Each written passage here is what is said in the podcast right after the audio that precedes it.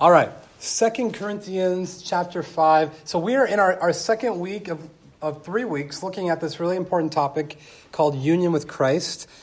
Last week we talked about what is it? What is union with Christ?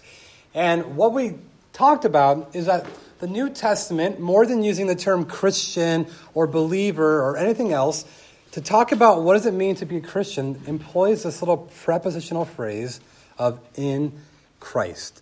And we talked, what is union with Christ? It's, it's literally the idea that, that by faith in the Holy Spirit, we are in Christ, we are hidden in Him, that all of our records of wrong, our shame are, are kind of casted away, and that when God sees us hidden in Christ, He sees the perfect, spotless, righteous Son of God. And more than that, we said that Christ is in us by way of his Spirit, Christ is now dwelling in us. Far better than having your best friend tied to your hip. You know, imagine we, we could take Jesus to school with us, but far better than that is that he dwells in us. And so we talked about what is it, and, and there's a few things that last week I think will be helpful for us to learn is that, that union with Christ is not just some idea. It's not just some abstract thing where we kind of try to remember. It's, it's a powerful reality to those who are Christians, to those who are in Christ. Right? It's not something that we just need to, like, you know, theoretically talk about, but actually it's a reality that we grow into. And I think one of the most formidable illustrations for me in the last 24 months was an illustration we use about the little kid growing up into his father's clothes. That when he first puts on his dad's clothes, it looks awkward and baggy, and he can't walk right. But the more he grows into this reality, the more he begins to look like his father. And it's the same thing with us as Christians.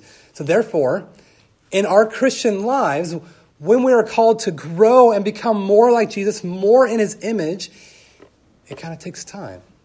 And so, tonight, what I want to do is I want to just talk about union with Christ, but how to get it. How to, I guess, unlock its power. We talked at the very end of last week about how this idea of union with Christ I, uh, and we'll talk about this next week more, is how it is so spiritually forming that it gives us a new identity. It gives us new power to live the Christian life. It helps us to close the gap. And what is the gap? We talked about this last week. That sometimes we know a lot about Jesus, we know about the gospel, we can sing the songs, but it seems sometimes that there is a, a distance in what we know and what we believe to what we feel and what we do. A perfect example of that is, is I know that it's wrong to look at these images. I know that it creates distance between me and God and, and breaks other relationships. I, I know that I shouldn't compare myself to others. I, I know that I shouldn't be greedy, but yet there's a gap. Because what we feel and what we do isn't always what we believe. And I think it's union with Christ, understanding this reality, that can help us close that gap. Let's be honest, it's, it's been a long week. Uh, for, for me, it always feels like a long week when you come, af- come back after a week where you had some time off, you know? The week before, we had Thanksgiving, we had a few days off, we got to eat food, play games, you know, be with our family. And that Monday came, right? And it was just like, whew. it just feels like a long day. And so I, will be honest, like the week I had, um, I think Noah, you were asking me like, how was your week? And I was just like, yeah, you know, like that's I think exactly what I said. Like I don't even like, wasn't like bad boring, it wasn't good boring. Like it was just long and you know. And, and, and, as a Christian, like, what do you do with that, right? Like, we just sang that song, Love so amazing, so divine, demands my life, my soul, my all, but yet I just feel super apathetic. I just, it's just hard sometimes to conjure up joy, you know, and, and, and have these feelings of, of peace and hope and security. And so, what I'd like to do tonight is, is to talk about songs, really. Songs that we hear in our heads that hopefully, when we have them balanced and, and this understanding of union with Christ, we will see how we can actually change. and close this gap. 2 Corinthians 5, we'll start in verse 16. From now on, therefore, we regard no one according to the flesh. Even though we once regarded Christ according to the flesh, we regard him thus no longer. Verse 17, therefore, if anyone is, key phrase, what does it say? In Christ, he is a new creation. The old has passed away. Behold, the new has come. And all this is from God, who through Christ reconciled us to himself and gave us the ministry of reconciliation. That is, in Christ, God was reconciled the world to himself, not counting their trespasses against them, and entrusting to us the message of reconciliation. Therefore, we are ambassadors for Christ, God making his appeal through us. We implore you, on behalf of Christ, be reconciled to God. For our sake, he made him to be sin who knew no sin, so that in him we might become the righteousness of God. Let's pray. Lord, as, as we come before your word, I ask that you would just um, give us humility, give us pause to know that by our own efforts and our own strength, Lord, we can do nothing. We are nothing. And so, Lord, we know that your word is powerful, that it's active, that it speaks. And I pray, Lord, that you would just give us wisdom by your Spirit to marvel and to rejoice in our union with Christ. In whose name we pray. Amen. How do we grow? How do we change? Matter of fact, when I was thinking of this message, I was thinking of, of a message that David Brashler gave at last winter retreat. Now, if you don't know who David Brashler is, he's the youth pastor, or he was, um, of the church that we usually do winter camp with. And, and last year at Winter Retreat, he gave this message about John 15 and bearing much fruit from the vine. And, and I remember he had this illustration where he said, You don't look at a tree and kind of just put a spell and say, Fruit, grow, right? Like, uh, as nice as that would be to, like, my very failed, miserable garden to, like, jalapenos, tomatoes, right? Like, it would be nice to look at botanical growth and, and to be able to just kind of like you know, snap it into action. But that's not how we grow. And I think this is a really important thing to talk about because as I just think about the people in this room, I know that there are people here who struggle, who, who, who have read their Bible, who've been going to church a long time, who, who, who believe the right things, but yet it just seems that we can't ever kick those private sins. And no matter how much effort, how much we pray, it, it just kind of seems that my life doesn't ever really fully blossom into this beautiful life of following Jesus. This can look a few ways. One, like I said, some of those private sins in your life. Um, I, I don't. I, forgive me if I talk about the sin so much. I just think that I, I need to be, you know,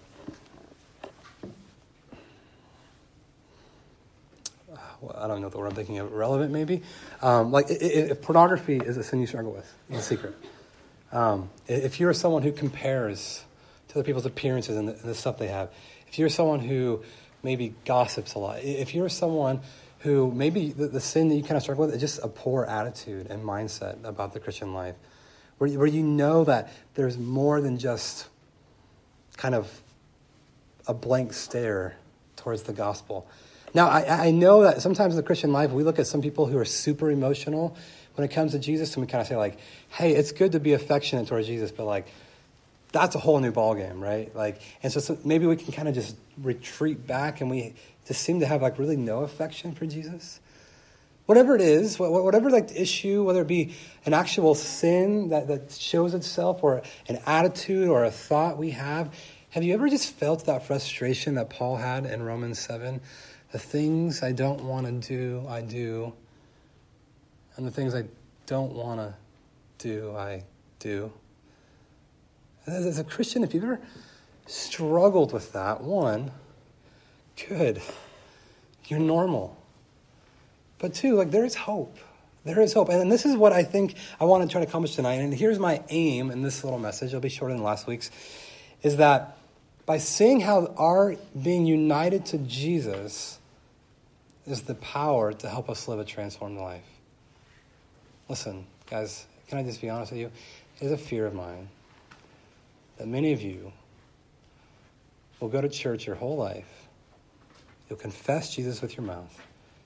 You might even do a lot of good deeds, but you'll never really live and, and experience that true transformation that Jesus promises.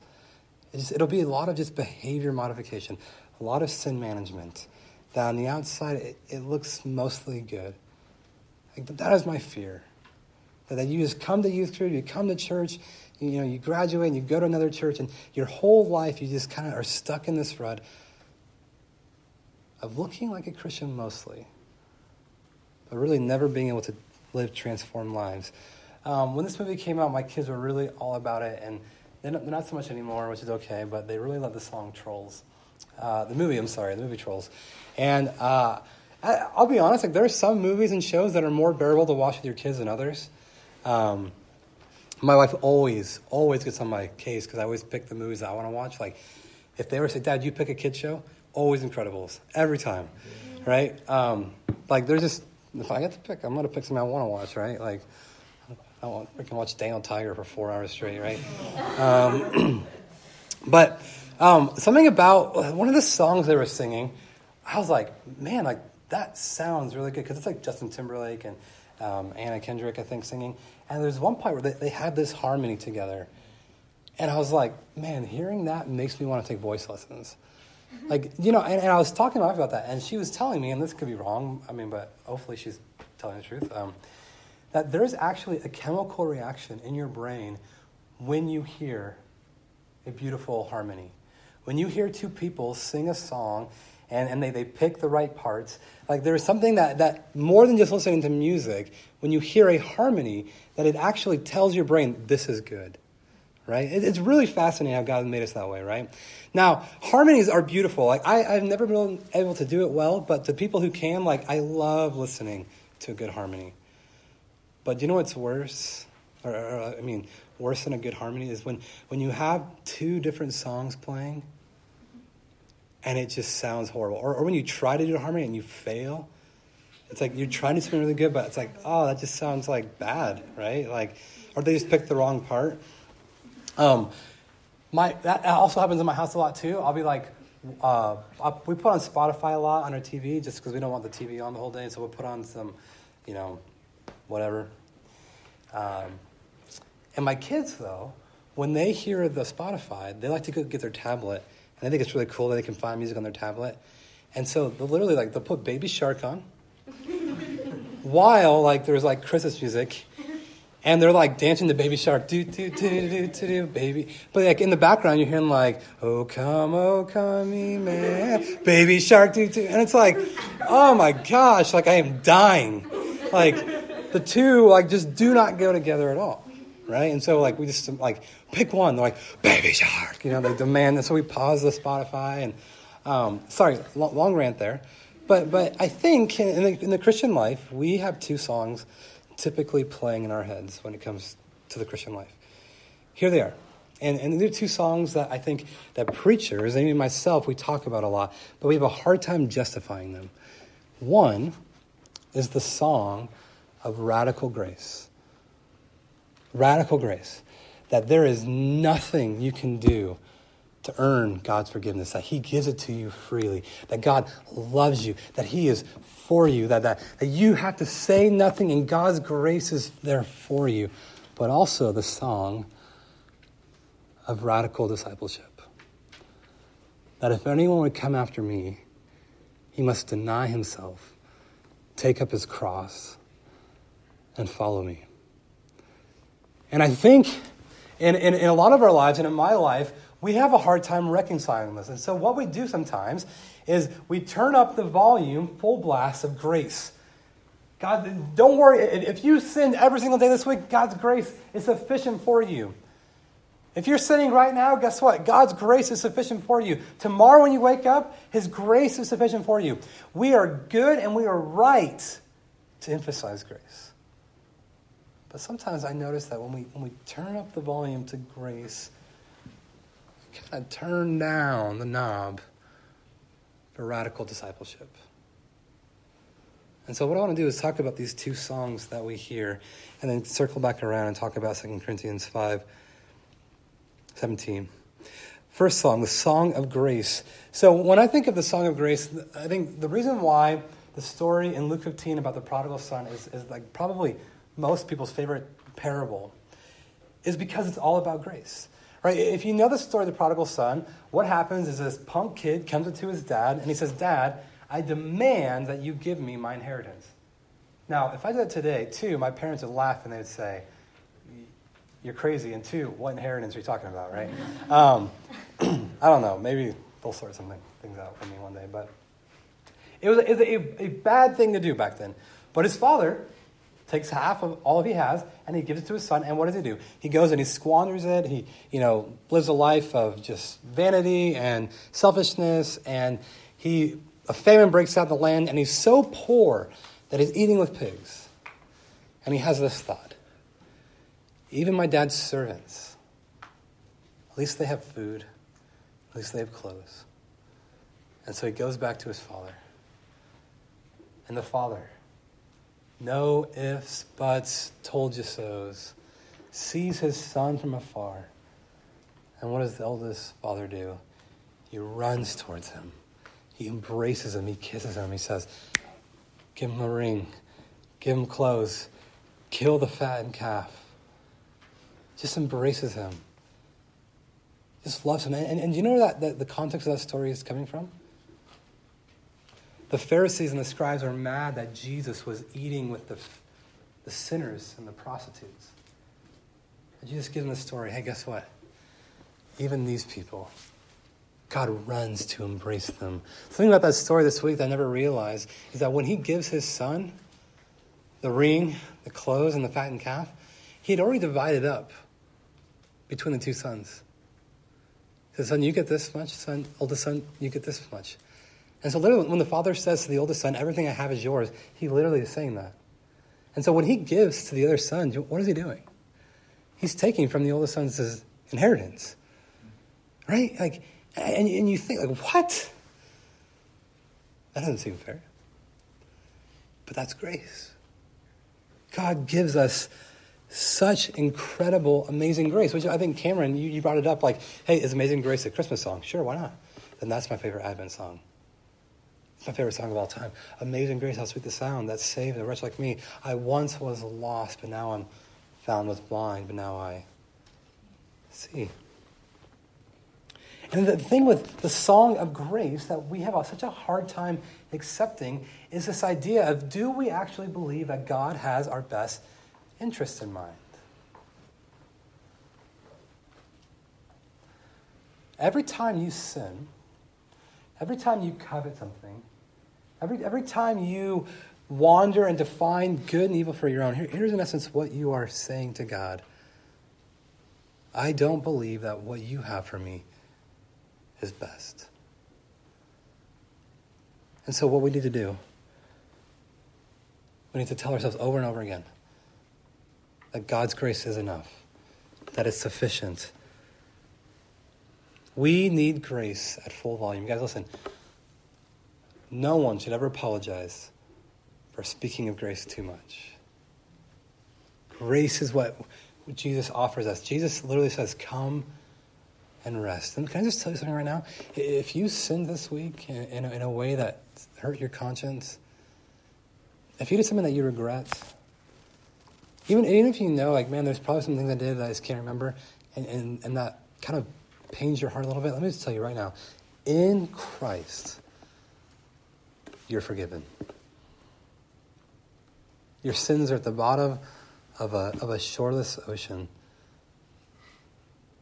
In Christ, nothing that you did, past, present, or future, will ever be held against you.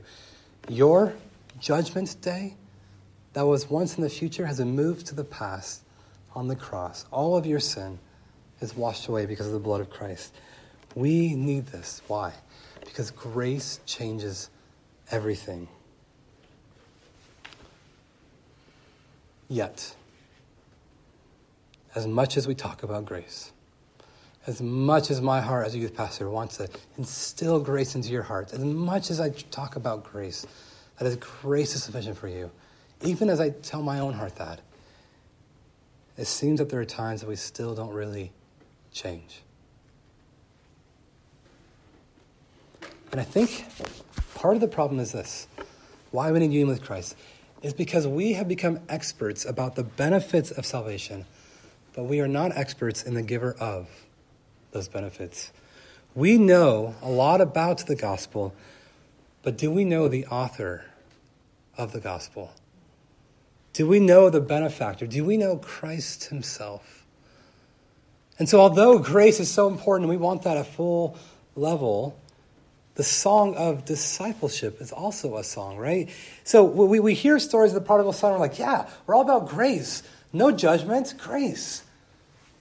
But yeah, we, we read passages like the one I just mentioned earlier about Jesus says, um, if, if you want to follow me, you have to abandon all. And you got to pick up your cross and you have to follow me. The prophets, all in the Old Testament, do you know what they were saying to the kings of Israel, to the people? All the false prophets, you know what they did? They said, hey, there's peace. You're fine. You're good with God. But really, there wasn't any peace. You see, it, would be wrong for us to say, hey, grace, don't worry about your life. God, I mean, all the, all the sins you've done, you're, you're fine, you're grace. God loves you as you are. That's in essence what the prophets were doing. And the real prophets came and said, no. That's not right. John 14, 15, right?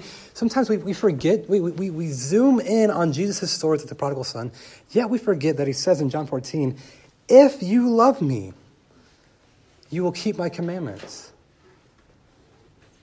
Matthew 7, how about an even more startling passage? Not, every, not everyone who says to me, Lord, Lord, will enter the kingdom of heaven but only the one who does the will of my Father. Do you know what that passage is saying? There will be some who come to God on the day of judgment, and they will say, Lord, Lord, we did all these great things in your name. And Jesus says, Depart from me, I never knew you. Radical discipleship. There's this guy by the name of Dietrich Bonhoeffer who died as a martyr in World War II trying to overthrow uh, Nazi Germany with Hitler. But he wrote this really important book called The Cost of Discipleship, and he says this The only man who has a right to say he is justified by grace alone is the man who has left everything to follow Christ. In the same book, he says, quote, What happened to all those warnings of Martin Luther when he preached against people preaching the gospel in such a way as to make men rest secure in their ungodly living. More contemporary author, um, Dallas Willard, says this. He says, Most churches have a gospel of sin management. We have reduced life with God to be a barcode faith, wherein, simply by our verbal confession, we exchange our sins for Christ's righteousness and thereby acquire our ticket for heaven when this life is over. You see, what, what, what they're ex- attacking here is what we call cheap grace. Cheap grace is the idea that I can just confess my sins, God's for me, and never change. Listen very clearly. Grace without repentance is destructive. I, yes, we want grace. Yes, we want grace. But do not pretend that you are a partaker of this grace if you are not turning from your sin. How shameful would it be to ask Jesus, who died on the cross for your sins, for the penalty and the shame for your sins, to say, Jesus, would you forgive me? And he grant you that forgiveness, but to continue to do it over and over and over. Do you know, do you know what that actually says? It says that you're not grateful. It says you actually think very little of it. And so, really, what, what do, we, what do we do with this issue? In one ear, we hear this song all the time, Grace, and we love it, and we sing about how it's amazing. Yeah, I, I think sometimes if we only emphasize grace, we're kind of left with this cheap grace that doesn't really lead to repentance. But then we got discipleship over here. And, and can I be honest? I think the danger, if, if, there's, if there's one of them that's more of a danger, I, I think it's, it's, it's a Christian life without a radical call to discipleship. And so there, there could be people, and maybe even part of my own life at one point, my story, is this effort to like, I, I got to follow Jesus.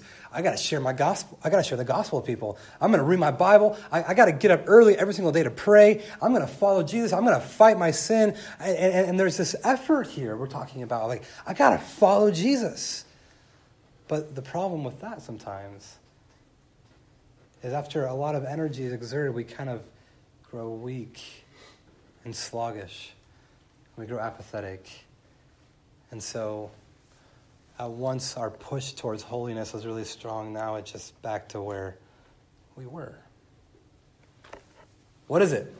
Full, blo- full volume radical discipleship or full volume radical grace? How do we close this gap? And the answer is our union with Christ. The problem with emphasizing one over the other, when we only emphasize grace and never discipleship, and we always emphasize discipleship and never grace, here's what ends up happening. You find a Christianity where you are still always thinking about yourself.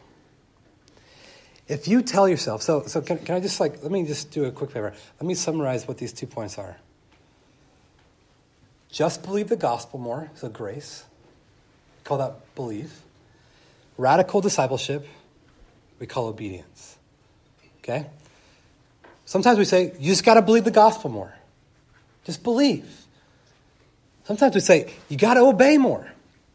Just obey. And the problem is, is if you tell yourself over here that I just need to believe more, I just believe that God's grace is for me, I just got to believe that He loves me. If you tell yourself and, and you forget over here, you tend to tell yourself that I just need to believe more. And if you're over here saying, I just need to obey more, I need to do harder, I need to put more effort, I got to get my priorities straight, uh, what's the emphasis there? I just have to. I just. See, in both circles, what happens? It's just a whole big world of me and my effort. I just need to believe more. I need to obey more. But union with Christ, what does it do? It displaces us from the center of our lives. It tells us the work of Christ for us cannot be separated from the person of Christ in us. Because this is the big problem. We know about the benefits of grace, but we don't know the benefactor. So, um, in summary, a little bit here. Uh, here's the issue How do we grow? Do I just believe more? Do I just obey more? And let me tell you, it is only in the actual person of Jesus where extravagant grace and radical discipleship meet in the person of Jesus. You see, guys, listen. Jesus can meet with prostitutes and the worst of all sinners and say, hey, your heavenly Father is running to embrace you. But you know what Jesus also says? If your right eye causes you to sin, pluck it out. Jesus will meet with the lowest of the lowest, yet that he will tell us these radical things that if you even just look at someone with a lustful eye, you've committed adultery.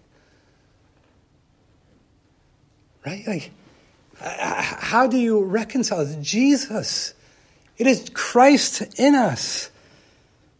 A Christian is more about believing that Christ did certain things for you a long time ago.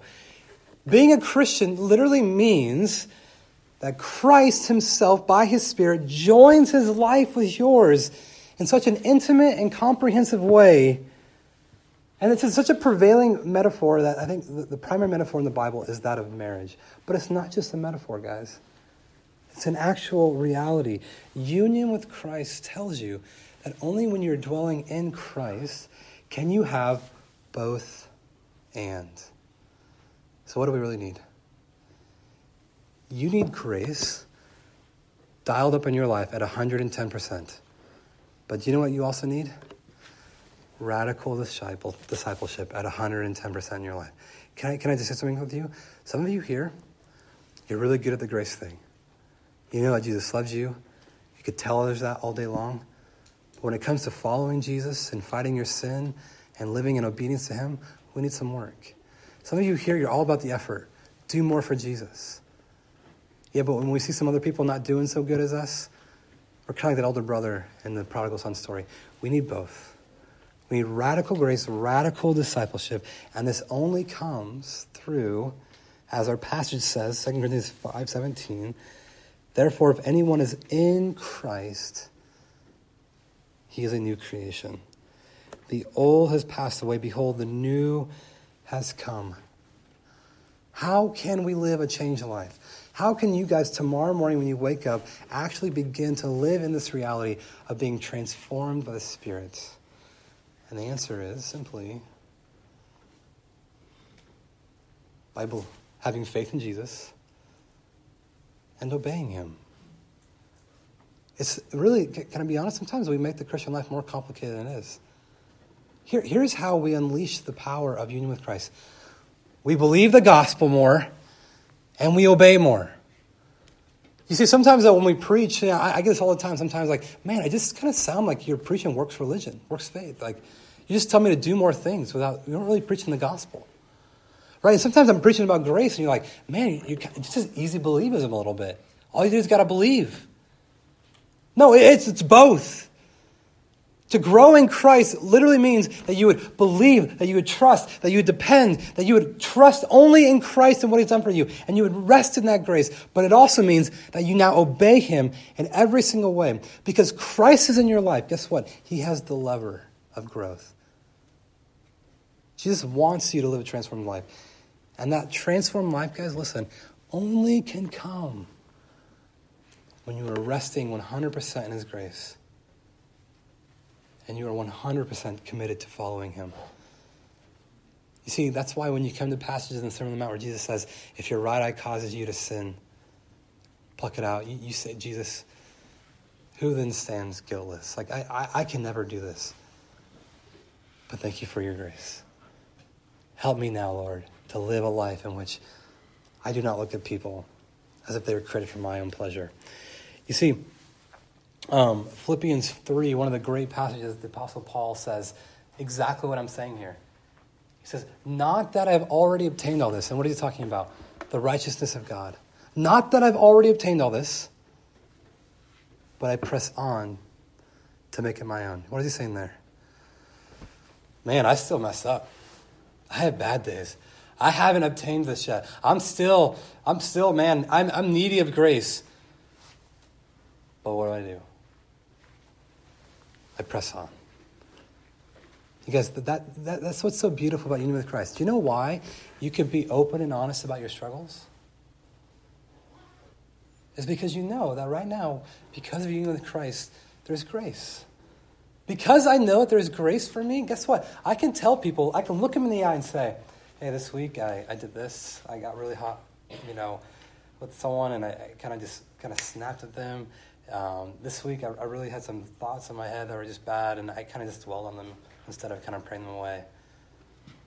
But you know what? Union with Christ also helps us do? It helps us to run away. It helps us to, to flee sin, to obey God. And so let me just give you one or two things really quick before we end. Um, this guy named uh, Rankin Wilbourne, in his book Union with Christ, says this Every life is better with Christ at its center. But that means Christ must become more and more the animating center of all you do and say. That is what union with Christ is. That Jesus becomes more and more the central part of your life. You see, guys, listen. In your Christian life, if you are trying to change simply by just trying harder, you're missing the very power that God has for you. Don't look to yourself for change. Look to Christ. Look to the power that He has. Look to both of these songs of believe and obey. And I'll end with this. Union with Christ holds together what so many of us are struggling to hold together. We have this song playing, Come and Die. We have this song playing, Come and Rest. But union with Christ, it allows us to sing a song of grace that asks nothing of us to love us. We sing Amazing Grace. But at the very same time, union with Christ allows us to sing love so amazing, so divine, that it demands my soul, my life, my all. Believe and obey. Believe and obey. That, that is what union with Christ is all about. Let's pray.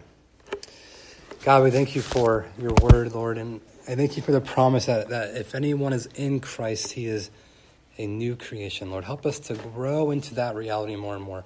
God, many days we still act and live as if we are living in the old man, but help us to see our new identity in Christ. We praise in his name. Amen.